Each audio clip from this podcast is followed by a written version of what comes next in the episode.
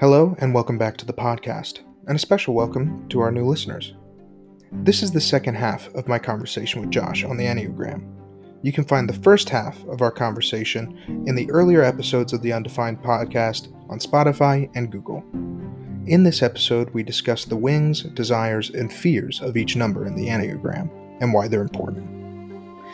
Thank you so much for listening, and I hope you enjoy the rest of my conversation with Josh.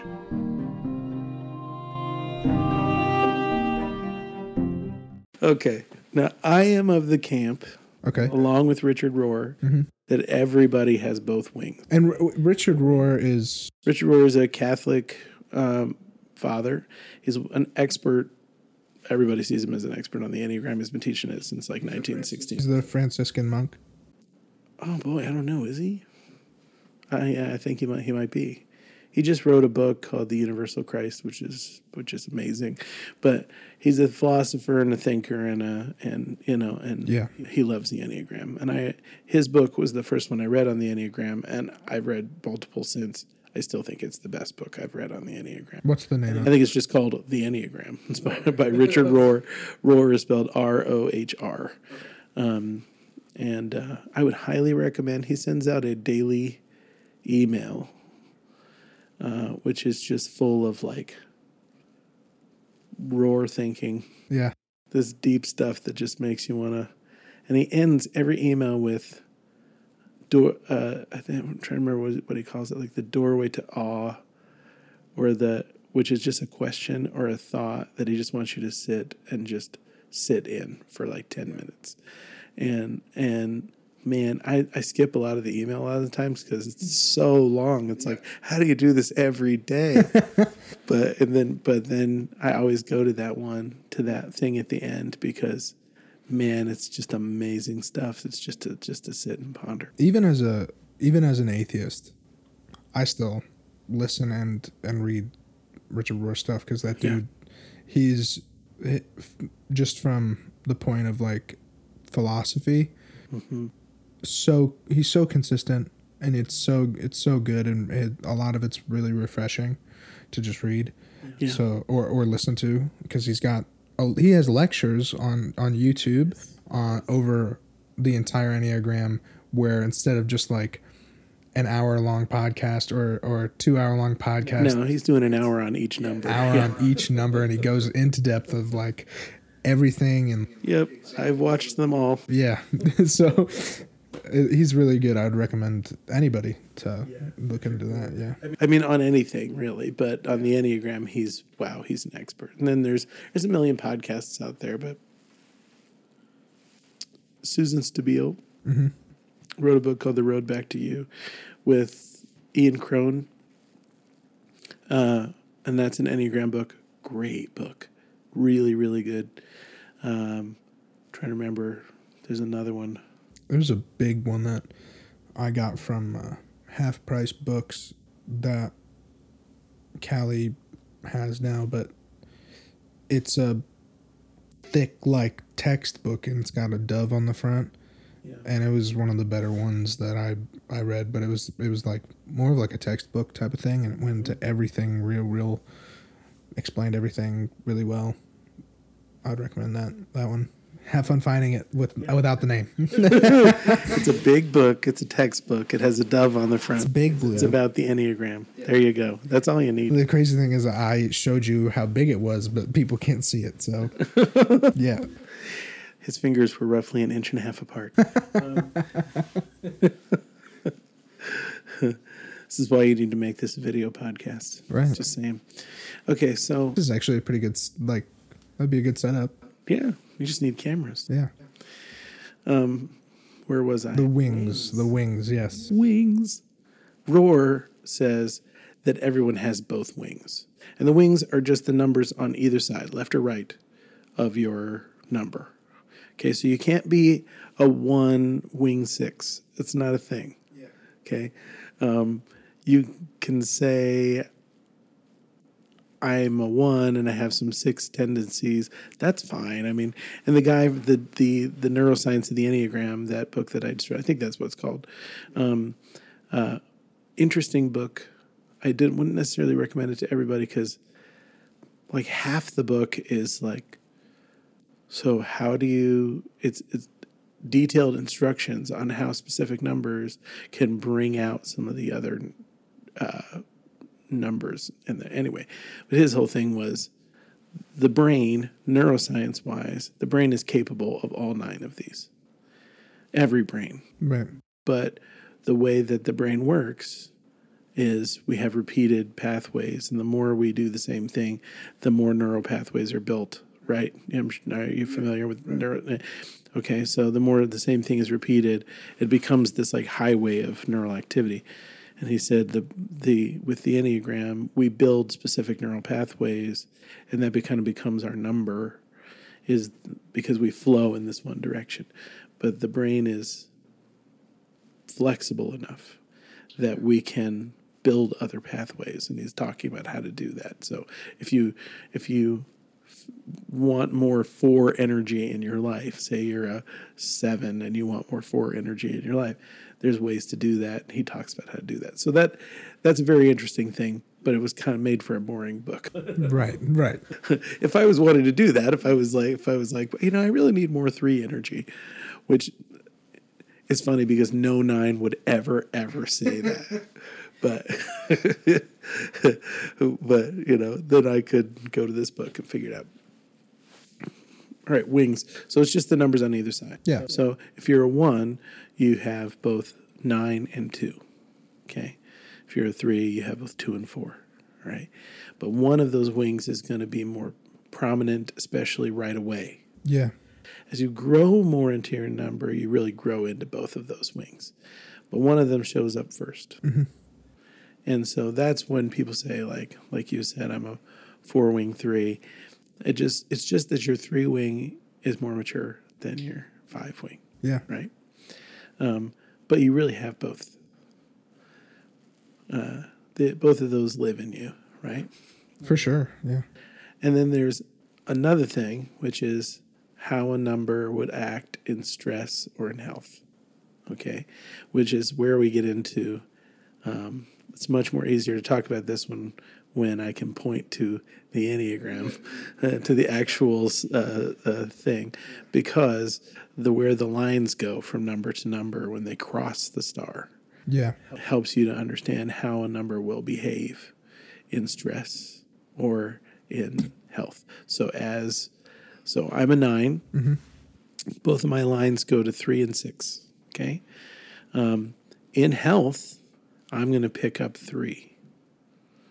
The positive sides of a 3 nature, which is like that the belief that I really have some agency in the world, the ability to kind of to pick up the and shine, yeah, you know, yeah, and to be a person that achieves things, right. As a 9. As I grow, I'm going to pick up more of those pieces. Those are going to be a part of me. But when I'm in a bad place, when I'm stressed out, when I'm insecure, when I'm whatever, I'm going to pick up 6 tendencies, and not the bad 6 tendencies. Like, yeah. I'm going to feel serious anxiety. I'm going to be constantly overthinking everything. That's kind of where I go. Right. The more stressed I get, the more of 6 I pick up. And each of the numbers has that. And I don't have a chart with me, so I can't really and it would take forever anyway. But that's, if you look at the Enneagram, that's kind of how it works, is the lines that are attached there. And you can find any Enneagram chart on the internet. They'll show you, you know, this is where it goes in stress. This is where it goes in health. Mm-hmm. And that's really helpful to understand. Oh, when I see this thing, which isn't very much like me, kind of happening in my life, it's a sign that I'm not in a healthy place. Right. Okay. Yeah. When I'm overthinking everything, 9s don't overthink anything. That's just not who we are. When I'm doing that, man, I'm really stressed out. And maybe that'll help me figure that out.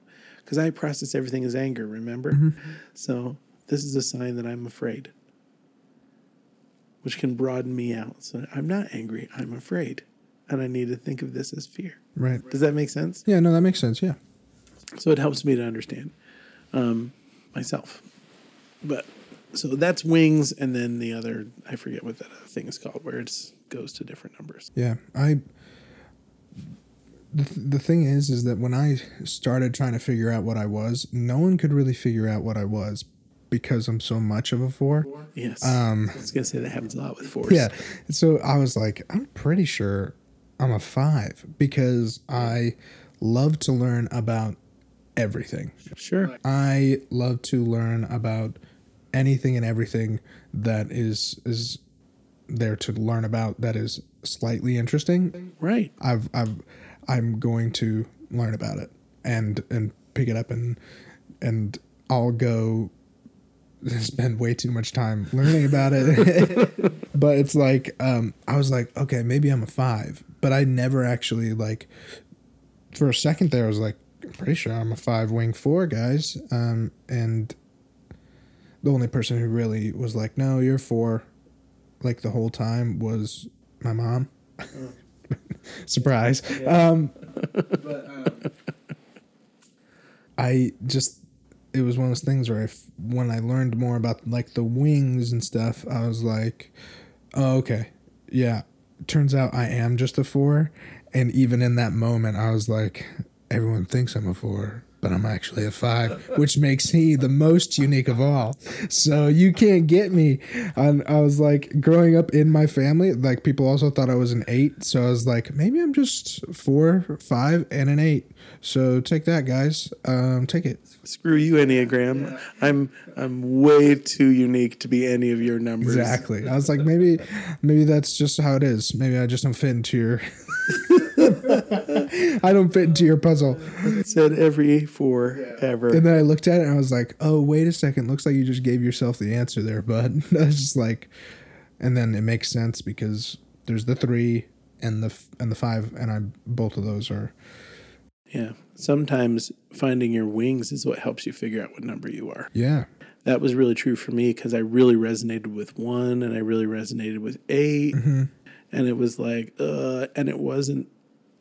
But 9 kind of hides because 9s do what's called enmeshing, which means whoever we're hanging out with, we kind of take on some of their stuff. Energy. Yeah. Yeah. So that because we don't really have an understanding of who we are. Yeah, it's we do that. We pick up other people's numbers. And so every time I took a test on the internet, what would show up was whoever I had hung out with before I took that test, which is like, I'm a 2, and then I'm a 5, and then I'm a 7, and then I'm a 6. You know, it's like, this doesn't make any sense. And it wasn't until I heard somebody walk through the numbers the way that we just did, starting with the centers first, right, that it really clicked for me. I am definitely... in the instinctual center. That's for sure, because significance is absolutely the thing I care about. Way more than security and way more than belonging I care about. Yeah. I care about significance. That's important to me. And then the 8 and the 1 really, and I was like, dang it, I'm a 9. Yeah.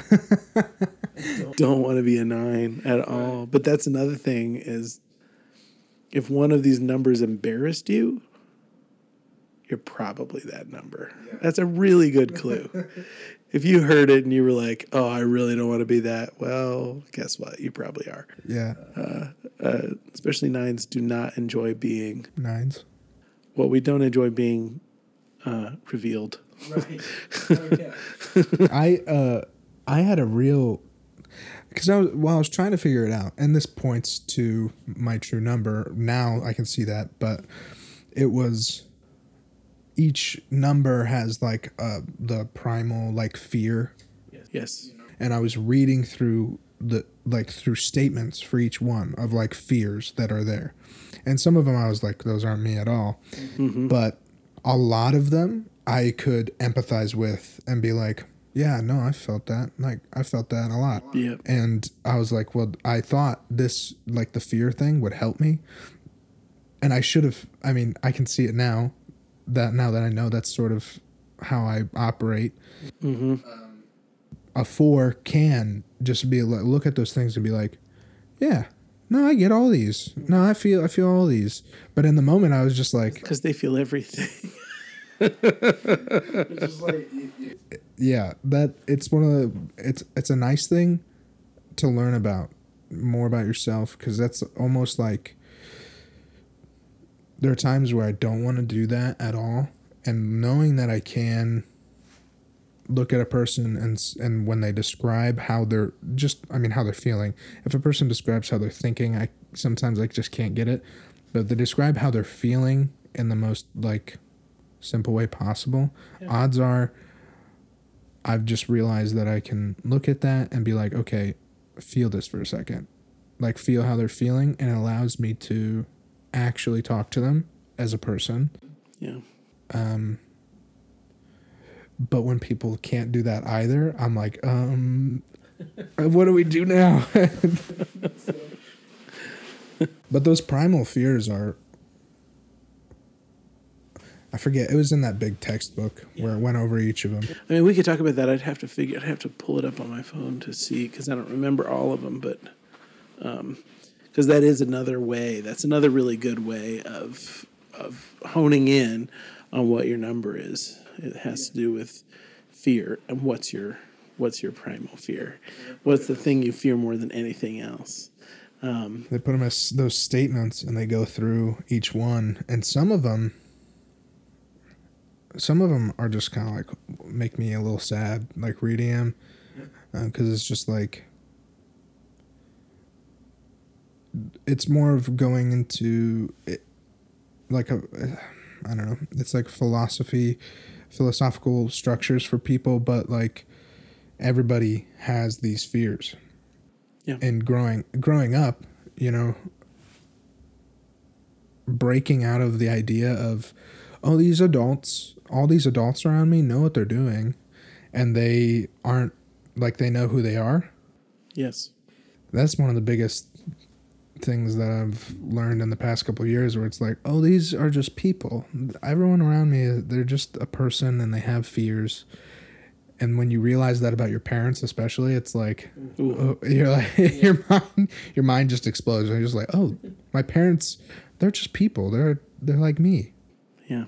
It's kind of crazy. Yeah, that's not fun. Yeah. Yeah.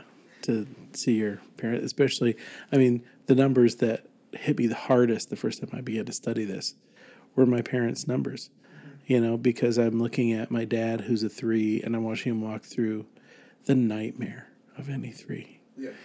And I did not understand why this was so painful for him until I began to understand this aspect to his personality. And then it's like, it's the worst thing you could do to a 3, yeah, is what's happening to him right now. And it needs to happen and whatever, but there's no way to make this better. Yeah. This is literally his nightmare. And oh my gosh, it just killed me. It really did. So, all right, I've got the list of fears here. We can do that if you want. Let's go through them. Okay. Basic. So we'll do basic desire and basic fear for each number. And we'll go through the same thing so we'll start with 2s. Okay. Or we're doing desire and then fear? Yeah, I'll do both of them. Okay, so the basic desire of a 2 is to feel love. And this is in the heart. This is in the heart center. Mm-hmm. And this is specifically the 2. So they need to feel loved. That's their basic desire. And their basic fear is the opposite of that, is that they themselves are not lovable. That's their fear. They believe, or they have this innate fear that they're not lovable at all. And so they do everything they can do to prove that they're lovable. Yeah. And isn't that painful? Yeah. Oh, my God. I was sitting there, I was like, are we ready for this? It's so tough. It's so hard. Okay, a 3. The basic desire is to feel valuable. Yeah. Okay. And their basic fear, of course, is that they are worthless. Right? Yeah. Ooh. That's so hard.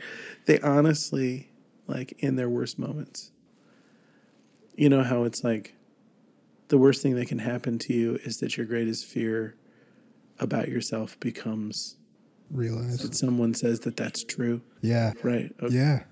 Did you ever watch Friends? I watched a little bit of it, but. Okay. Because there's this. Okay. Just do it. So Ross and Rachel, right? You know Ross and Rachel. Right. Okay. And there was this, they were kind of like, Ross was in love with her for the whole first couple seasons or something. And then while he's gone, he's actually in China or someplace, Rachel finds out that he has been in love with her this whole time. And then she kind of falls in love with him, but he's not there. Right. And when he comes back, he's got a girlfriend that was with him in China. Yeah. Right. And they're really serious. But then he finds out that Rachel's in love with him now. So somebody tells him the stupid thing of, well, make a list, like a pros and cons list of each person. Yeah. Right. Yeah. And so he does, because he's an idiot. Yeah. And then of course Rachel finds it. Right. And she says to him something along the lines of, how would you feel if someone had written down on a piece of paper all the things you hate most about yourself, like confirming that they're true? Yeah. And I always thought about that. I was like, oh, that's the scariest thing ever, right? Yeah, let's not do that, especially if it's someone you care about. Oh, my goodness. Well, exactly. And when we talk about these basic fears, this is the thing that they are deathly afraid is going to be acknowledged to be true about them. Right. Right. So for the two, the one thing they can't bear is the thought that they might themselves be unlovable. Yeah. For a three, the one thing that they can't bear is the thought that they themselves might be worthless. It's crazy how our insecurities as people are reflected back out.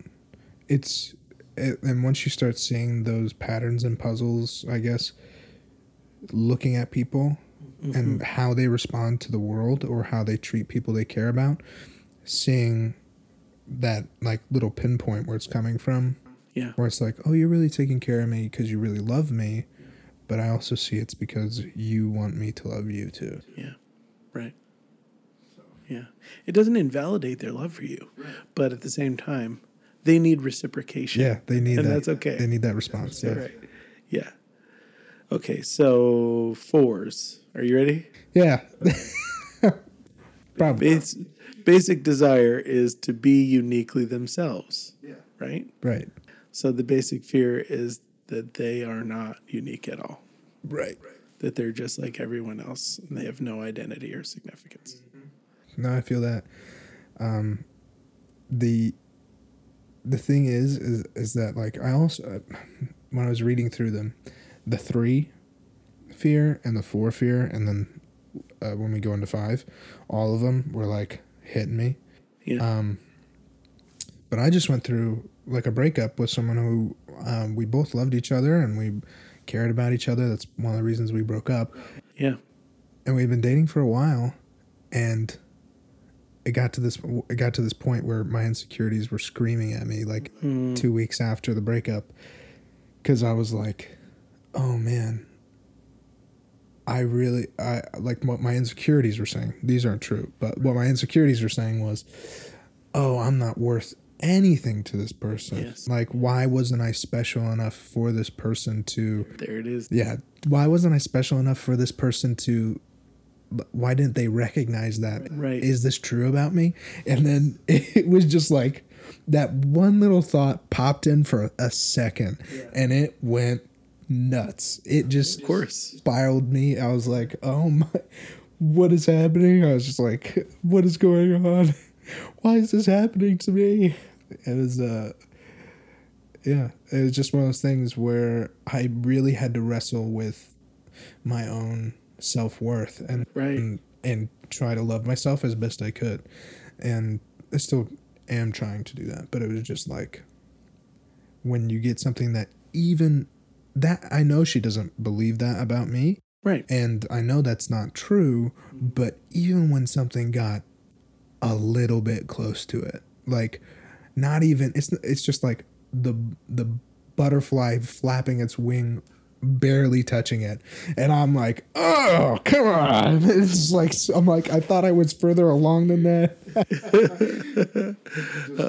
It's so tough. And exactly. Yeah. You'll be totally fine. And then something that you thought you'd processed it. You thought you were through it. And all of a sudden it's just like, oh, Yeah. There it is. Oh, it's no, it's still there. Oh my gosh, it's right. So hard. And it's and it's just one of those things you have to process. Especially, I found that if I process it with a person who is in the same sort of center as me, they're like, they can understand it a lot better. Right. Yes. They're like, one of my buddies, because I was talking to him that night, because that was like the smart thing to do. It was. But he was like, because I was thinking of all these terrible things. I was like, and he was like, "Why are you punishing yourself, man?" Yeah. And I stopped in my tracks. I was like, "Oh, that is what I'm doing. That's exactly what I'm doing."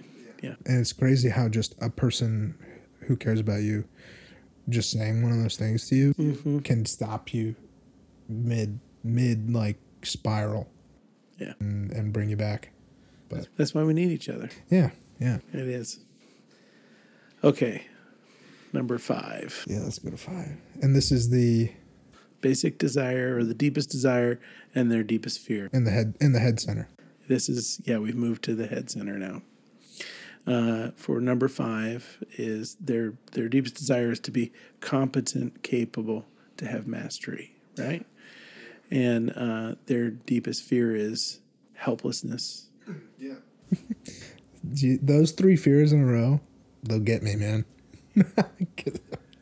They're so true about, like, I feel all of those so deeply where it's like, oh, goodness. If you get any of those spiraling 3 together, oh, boy. It can be rough. It could be a rough night. It will be, indeed.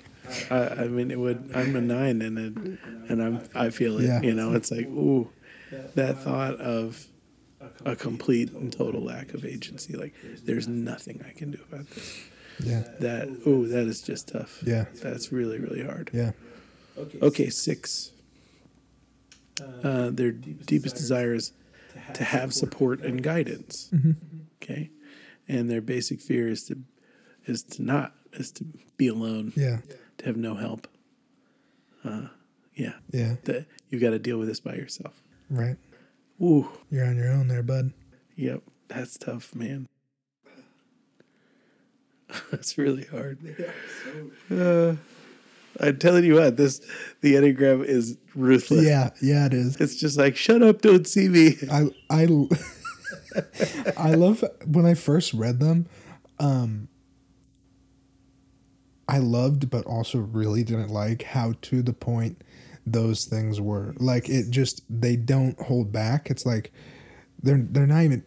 If this were anything else, they would be talking all around it. There'd probably be a paragraph. It's just like, no, here it is. Read it. Deal with it. Boom. There you go. I'm just going to lob this grenade right into your heart and say, go. Oh, my gosh. Okay, so 7. Still in the head center. Mm-hmm. Their basic desire is to be satisfied and content, right? And their basic fear is to be trapped in pain. Yeah. Ooh. That's a rough one. Oh, oh man. That one's really hard. We're getting closer to my number, so I'm warming up. I can feel it. It's weird. Like, I had a person that my ex was a 7. Yes. And we were so close. I still feel that pain for her when we talk about those kinds of things, because it's just, I saw how that impacted her. Right. And it's just, they're scary. They're kind of just, they're fears. I mean, they're supposed to be scary. Well, yeah. They're fears. These are real fears. These aren't like, you know, spiders and clowns, right? What's your fear? Oh, I'm afraid of clowns. No. Are you afraid of being alone forever? Being trapped in pain? Yeah. Answer me that. Of having no individuality? Right. Okay, 8. Their basic desire is to be in control of their own life and destiny. Yes. Yeah. Be in control. I'm in control. Their basic fear is to be harmed or violated. Yeah. Yeah. Yeah. To have no control. But you can see why, if that's your basic fear, then you become a control freak. Yeah. right? Because if I'm in control, then no one This will never happen to me or anybody else again. No one can hurt me if I'm in control of it, yeah. It's a big deal. Okay, ready? Ready yourself, take a deep breath. I am. Okay, so 9s. Okay, their deepest desire is to have inner stability and peace of mind. Peace, that's what I want. Mm-hmm. Tranquility. Serenity now! Okay. I all of these 90s television shows. Did you ever watch Seinfeld? I've seen some of it. Yeah, that's one of the things. The least serene person in the show is told when he's feeling out of control, he should just say serenity now. and so it just becomes a joke because he like yells it at the top of his lungs. Serenity now. Okay. I'm just trying to avoid my fear is what I'm doing right now. The deepest fear of a 9 is loss, fragmentation, and separation. Yeah. Where peace means we're all operating together in a place of harmony. Mm-hmm. Loss means you leave me. That's why I want peace, is because I don't want people to leave me. Yeah. That togetherness is important. Yeah. As a pastor, that like the issue of people leaving the church is like somebody taking a sledgehammer to my rawest nerve. Yeah. Which, as a pastor, people are going to leave your church. It's going to happen. Right? There's no way around it.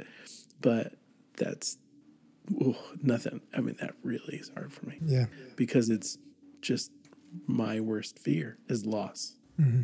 That our relationship is going to come to an end. Yeah.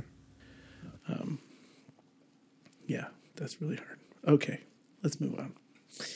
1s, okay? Their basic desire is goodness, integrity, and balance, right? They want to be seen as righteous. Yeah. So their basic fear is that they are truly, underneath all of that, corrupt, imbalanced, and evil. Yeah. Those, honestly, like, as far as, like, intensity goes, it's those gut ones, that body center, gut center, those fears where it's like it's kind of funny because it's like in the emotional center it is all like emotional, like dancing romantic, like it's sad and that is romantic, and then in the gut center it feels all of those fears sound like someone is punching you in the gut. Yeah. That is that's one of my interesting things about it. Yeah. Well, and the thing that I've been one of the things we didn't talk about, but that center number of each center, the middle number, so 9, 3, and 6, is the most ensconced by their number. Like that's their whole universe. But also they tend to be disconnected from it, unaware of it. It affects them the most, but they have the hardest time pinning it down. It's like, you know, the fish where you're like, how's the water today? And they're like, what's water? Yeah, exactly. Because they're so surrounded by it that they can no longer see it. That's the way it is with those center numbers and all the numbers. And so my body affects me more than my brain and more than my emotions. But I am more disconnected from my body than any of the other numbers.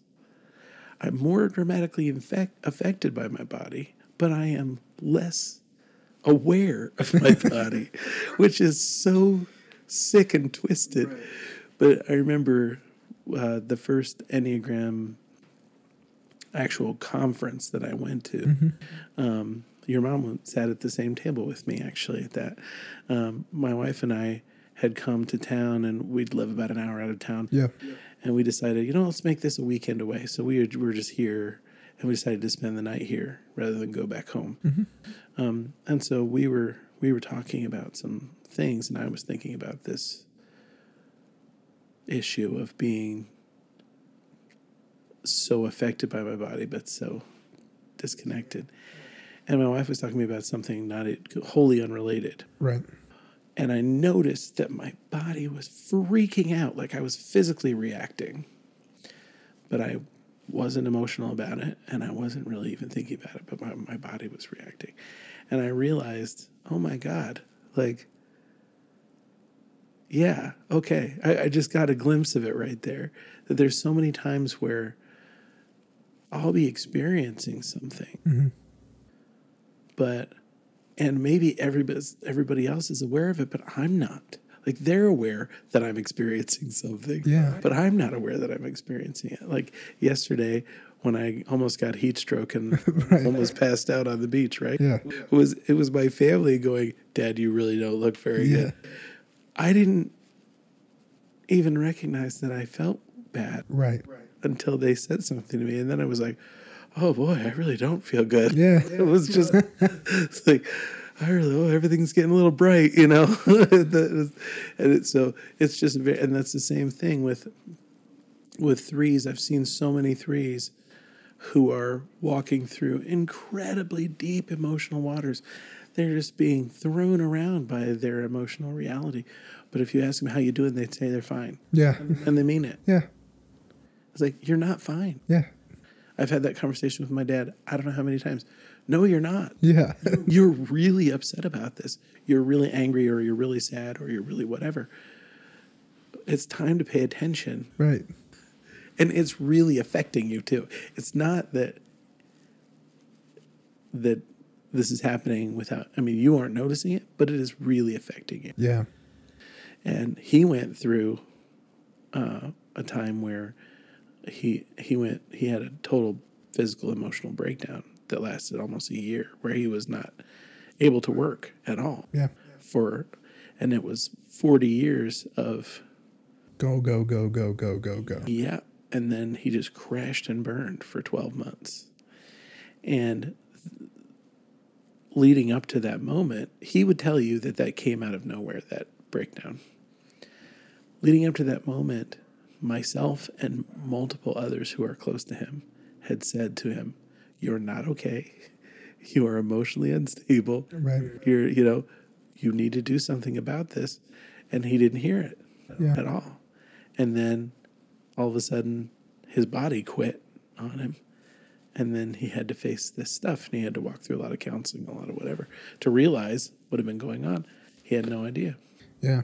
That's one thing about people that's so interesting, and it's one of the newer like methods that I've been using with people, and myself specifically. But it's this: people are great at taking care of other people, yeah, and they are terrible at taking care of themselves.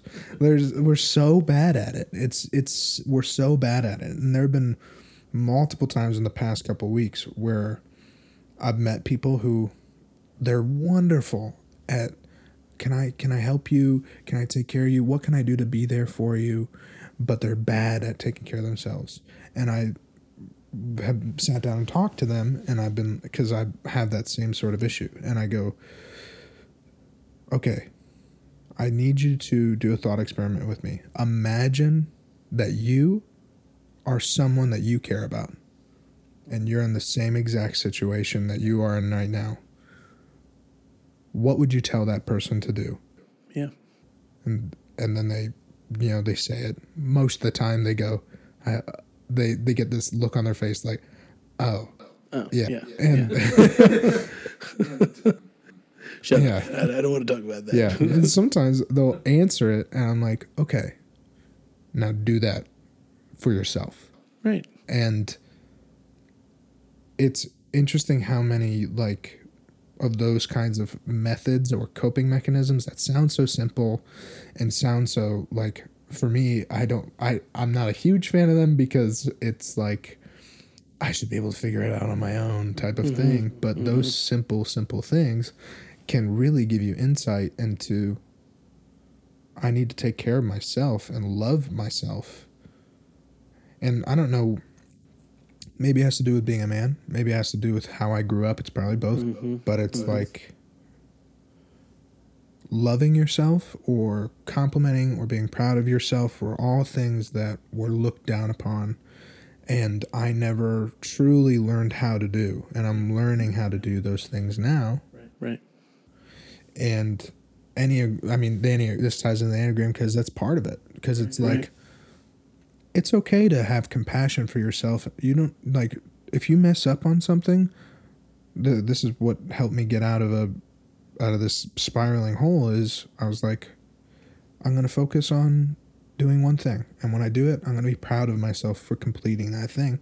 And I'm going to be compassionate to myself when I fail. And it completely flips things around for people. And I think just the Enneagram also ties into that whole situation. Yeah, it absolutely does. And this gives us just having the understanding of who we are. Yeah. And of some of the things that we walk through. Being able to predict how something's going to affect me helps me deal with it. Mm-hmm. Being able to recognize, this is what is happening to me. Yeah. Gives me it, because so many times we're just, something is happening and we don't really have a grid for what's taking place. Yeah. You know, and the Enneagram really helps with that. Well, this is who you are. And so this emotion, this is what's going on with you, you know, and just being able to think through these kinds of things, to see them in other people and to see them in ourselves, and to, you know, get some helpful ways forward, you know, out of that place. Yeah. You know, I mean, part of the issue of recognizing and valuing what I bring to the world and whatever. That's, I think, part of the mistake in the Christian world of really trying hard not to be proud. Yeah. You know what I mean? Because pride is a sin. And pride's a bad thing when it becomes haughtiness, when it becomes someone to be conceited, when it becomes, sure, but having a sober awareness of the gifts that I carry, of the things that I do well, of the things that I understand, I think that's almost as important as like living in this place of humility. And so that may be part of what's made it difficult for you to be able to say positive things about yourself, because you don't want to be a proud person, right? And I totally understand that. I feel the same way. It's not so much for me recognition of the things I'm capable of or whatever, as it is, I don't want to be perceived as proud or conceited. Rather than, you know, because, you know, I some of the time I'm kind of happy about who I am. So that's okay. And it's, one of the interesting things is, as I meet people who have a healthy relationship with themselves, and they, especially men, I mean, there are women out there too who are good examples for me, but who can pretty much tell themselves, be confident in themselves and in a healthy way, and say, you know, I'm good at this. It's like, I'm not rubbing it in your face. I'm not one-upping you. I'm simply saying, I'm good at this and I'm proud of myself for the work that I put in. But that doesn't mean I can't learn more.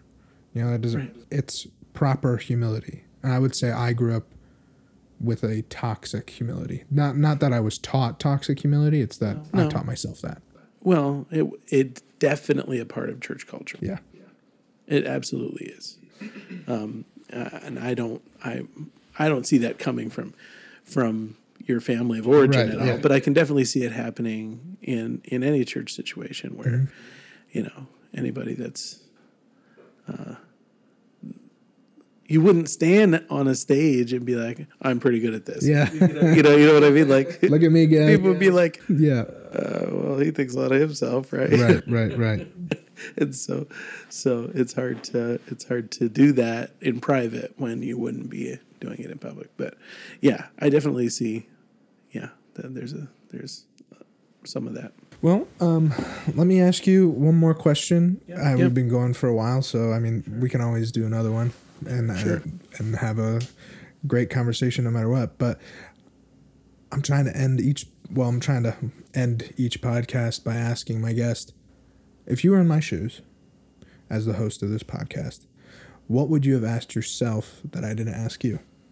Oh, boy, that's interesting. I'm a 9, so I don't. I'm going to force you off that fence. I'll force you off that fence. That was it.